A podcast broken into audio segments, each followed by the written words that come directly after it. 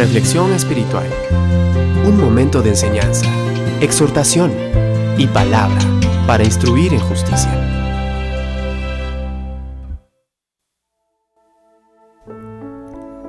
Mateo ocho, dos y tres nos dice: Y he aquí un leproso vino y le adoraba, diciendo: Señor, si quieres, puedes limpiarme. Y extendiendo Jesús su mano, le tocó, diciendo: Quiero, sé limpio. Y luego su lepra fue limpiada.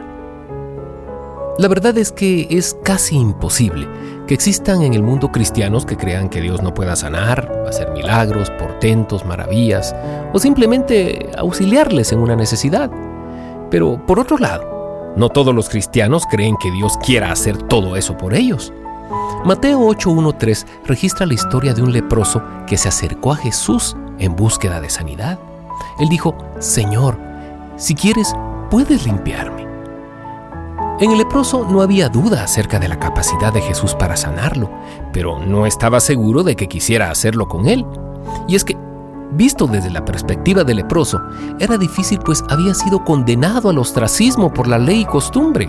El leproso creía en la omnipotencia de Dios, pero no estaba seguro que su misericordia y su amor fueran para con él. No podía creer en un favor inmerecido hacia él. Y así hay muchos cristianos. Pueden creer en el poder de Dios para todos y para todo, menos para ellos. Nunca pueden creer que las promesas de Dios para ellos sean sí y amén. Saben que Dios puede, que no hay imposibles para Él, pero no están seguros que si quiere con ellos. Cuando escuchan testimonios de otros que están siendo sanados por el Señor, dudan de que Dios también quiera sanarlos a ellos. Cuando se enteran que Dios obró un milagro en el vecino y con muchos más, se preguntan en lo más profundo de su corazón que si Dios está dispuesto a hacer lo mismo por ellos. Se preguntan qué hicieron esas personas para obtener sus bendiciones.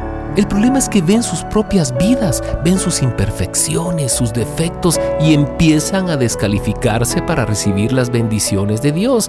Piensan: ¿por qué Dios va a bendecirme? Peco mucho, soy tan indigno, soy tan sucio.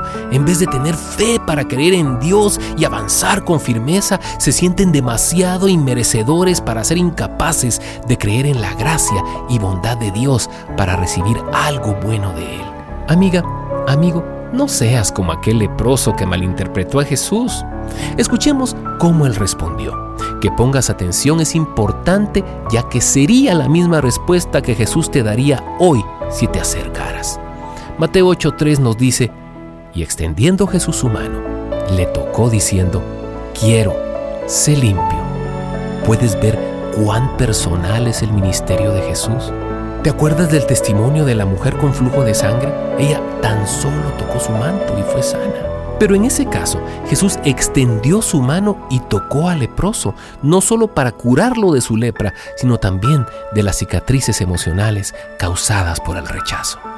La lepra es una enfermedad muy contagiosa, y en ese entonces la ley prohibía que los leprosos tuvieran contacto con nadie. Eso significaba que durante años este leproso había sido rechazado por todas las personas, incluso por su propia familia.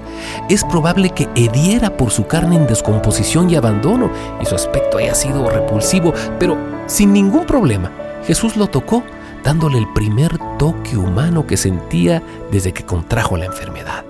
La Biblia nos dice que inmediatamente su lepra fue limpiada y el hombre recibió sanidad. Jesús es el mismo de ayer, hoy y por los siglos. Hoy más que nunca está esperando porque te atrevas a creer que Él quiere. Él espera ansioso a que des el primer paso de fe para que recibas todos los hermosos regalos que tiene para ti. Recuerda que al que cree, todo, todo le es posible. Amiga, amigo, Él te dice hoy: quiero. No dudes más de su amor por ti.